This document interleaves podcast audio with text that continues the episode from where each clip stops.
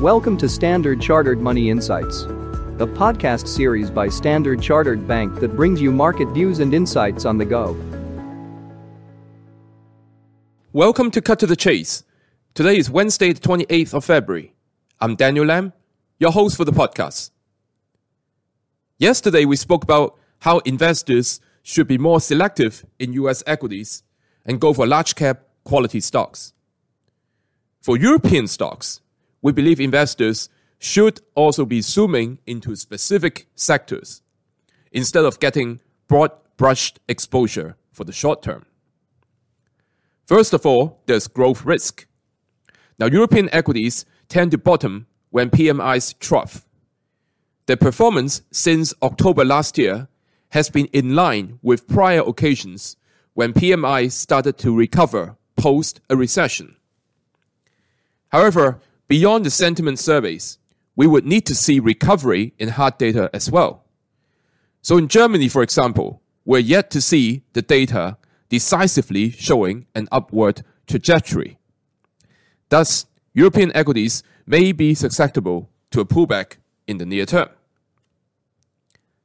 Next, the ECB may be a little bit too reactive rather than proactive. So the central bank has been focusing much on wages, even though wages may be lagging inflation rather than leading it. Recent data suggests that wages are rolling over and conditions are building up for ECB rate cut, but that is not really showing in ECB's communications. So there's policy risk, and we need to see the ECB prioritizing growth over any lingering inflation fears. Arguably, however, the biggest short term risk for European equities is the stretch positioning, particularly from managed future strategies that are sitting on extended long positions in DM equities. So that means a positioning led sell off in the US could spill over to the other momentum assets, such as European equities.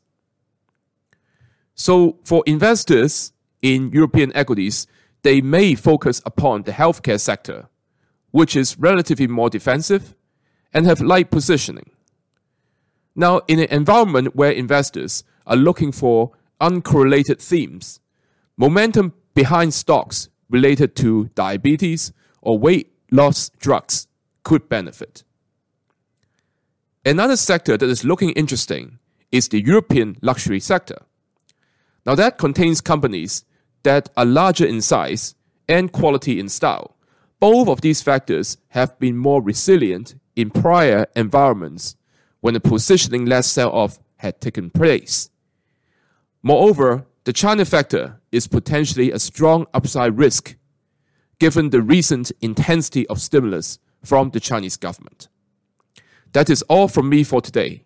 As always, if you enjoy this podcast, please don't forget to rate and like it. Thanks for listening, and we wish you a happy day ahead. Thank you for listening to Standard Chartered Money Insights, a podcast series by Standard Chartered Bank.